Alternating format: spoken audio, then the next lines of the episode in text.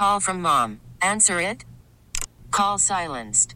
Instacart knows nothing gets between you and the game. That's why they make ordering from your couch easy. Stock up today and get all your groceries for the week delivered in as fast as 30 minutes without missing a minute of the game. You have 47 new voicemails. Download the app to get free delivery on your first three orders while supplies last. Minimum $10 per order. Additional terms apply. From KCBS Radio, I'm Melissa Culross for Matt Pittman, and this is Bay Current for Friday, March 18th. What a difference a couple of years can make. Back in March of 2020, San Francisco's St. Patrick's Day parade was one of the city's first big events to be canceled due to COVID 19. Then Governor Newsom called for bars and nightclubs to close, and at midnight on St. Patty's Day itself, the Bay Area's first pandemic shelter in place orders went into effect. But now, with millions of COVID vaccine doses administered across California and mask mandates being lifted, St. Patrick's Day is back in San Francisco. So we decided to check out some of the celebrations, beginning at the United Irish Cultural Center in the city's outer Sunset neighborhood. On a slightly overcast but mild afternoon, people donning a lot of green are eating, drinking, and generally enjoying the day on the center's back patio. We're here to listen to music, to see some Irish dancers, to enjoy some good food, and just really be around people who appreciate the Irish culture. I feel connected to my family, my ancestors, being around people who appreciate the Irish culture and want to celebrate that. Since the pandemic happened, it's nice to be around people, smiling faces, uh, without the masks, and everyone just truly enjoying everyone's company. We asked Center President Liam Reedy to take us back to 2020. We really went dark. There was no celebration, there was no money coming in, and so we really had to get innovative and creative pretty quickly. And we created Wawona Gates, which is our out- outdoor dining experience, where we serve, you know, Irish food and some libations every now and then. And then 2021, what happened then? In 2021, it was more about, um, I suppose, recovery because we did have some muted celebrations. We were kind of still limited by public health department regulations about uh, meeting and gathering inside. Of course, the Irish love to gather together. But we did have a celebration, although a little bit muted here last year. Uh, but today I'm glad to say that we're fully opened and no restrictions, and the party is just getting started. So let's talk a little bit about this party. What's happening here today? Well, we've been open since 12 noon. We have a lot of the, our older members, and uh, not only Irish Centre members, but also members of the community that come in, and they're coming for the food uh, today. Believe it or not, it's the corned beef and cabbage, some potatoes, and some uh, Irish soda bread. And we have a huge program of events. We have Irish music, Irish dancing, Irish singing. It's all happening here today, and everyone is welcome to come in. This is a cultural center. How important is St. Patrick's Day culturally?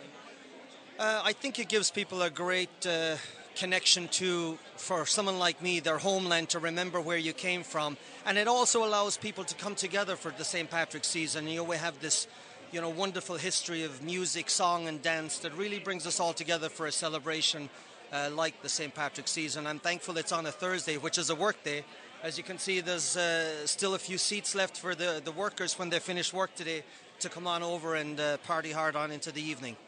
So, given that, what was it like to not to have it in 2020 and then for it to be a muted celebration last year?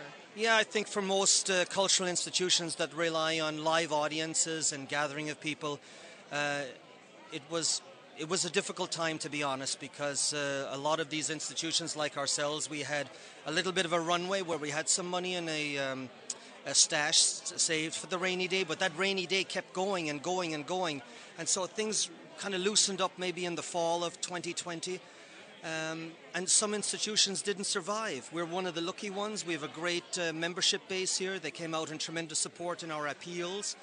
And so uh, we're still a very viable option. Not only is it a viable option, but the United Irish Cultural Center is expanding and rebuilding its physical space, with the new center expected to open in a few years.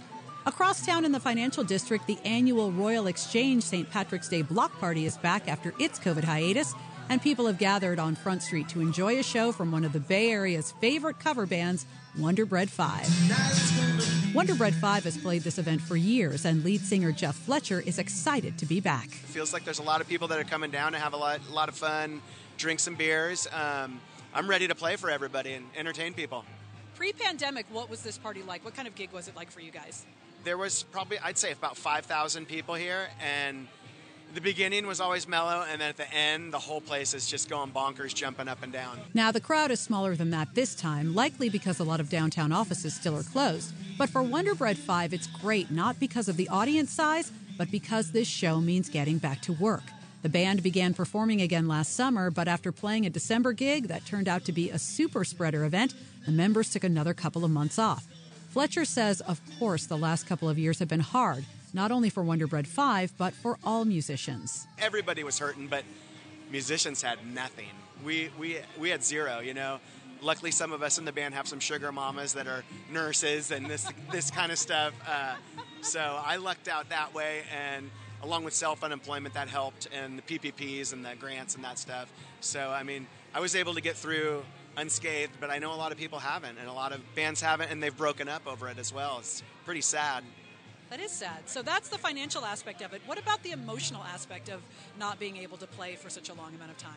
For me, uh, it was a double edged sword because I loved it because I have a couple kids at home and this is the first time in two years that I've been home, home, home. You know, like usually I'm gone on the weekends and some weeknights, and sometimes we're flying, playing places, and this is the first time we've all really been together. Um, and then uh, the bad part was, you know, missing it, missing your friends, going out every night. You know, um, you know, everyone starts to get to the point where they're like, "Oh, I go to bed at eight, but I go to bed at three. and so now I go to bed at eight.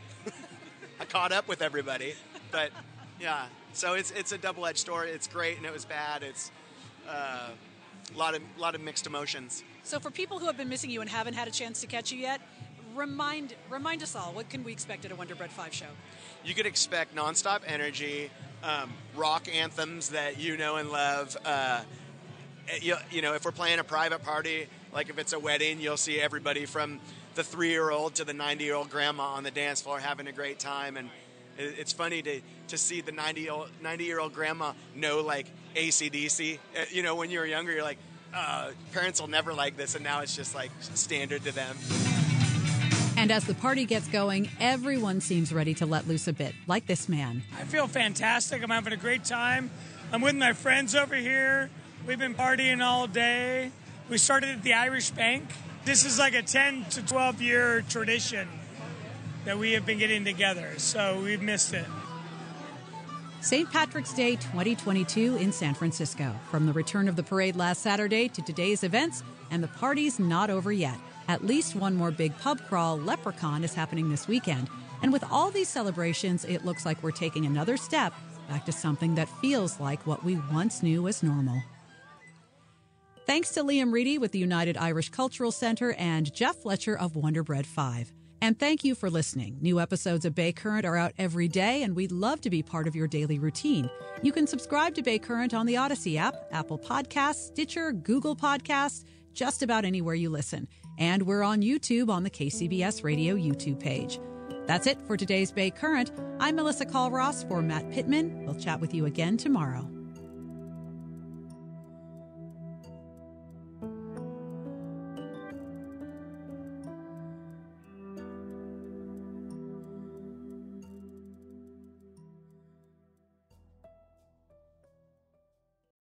We really need new phones. T-Mobile will cover the cost of four amazing new iPhone 15s, and each line is only $25 a month. New iPhone 15s?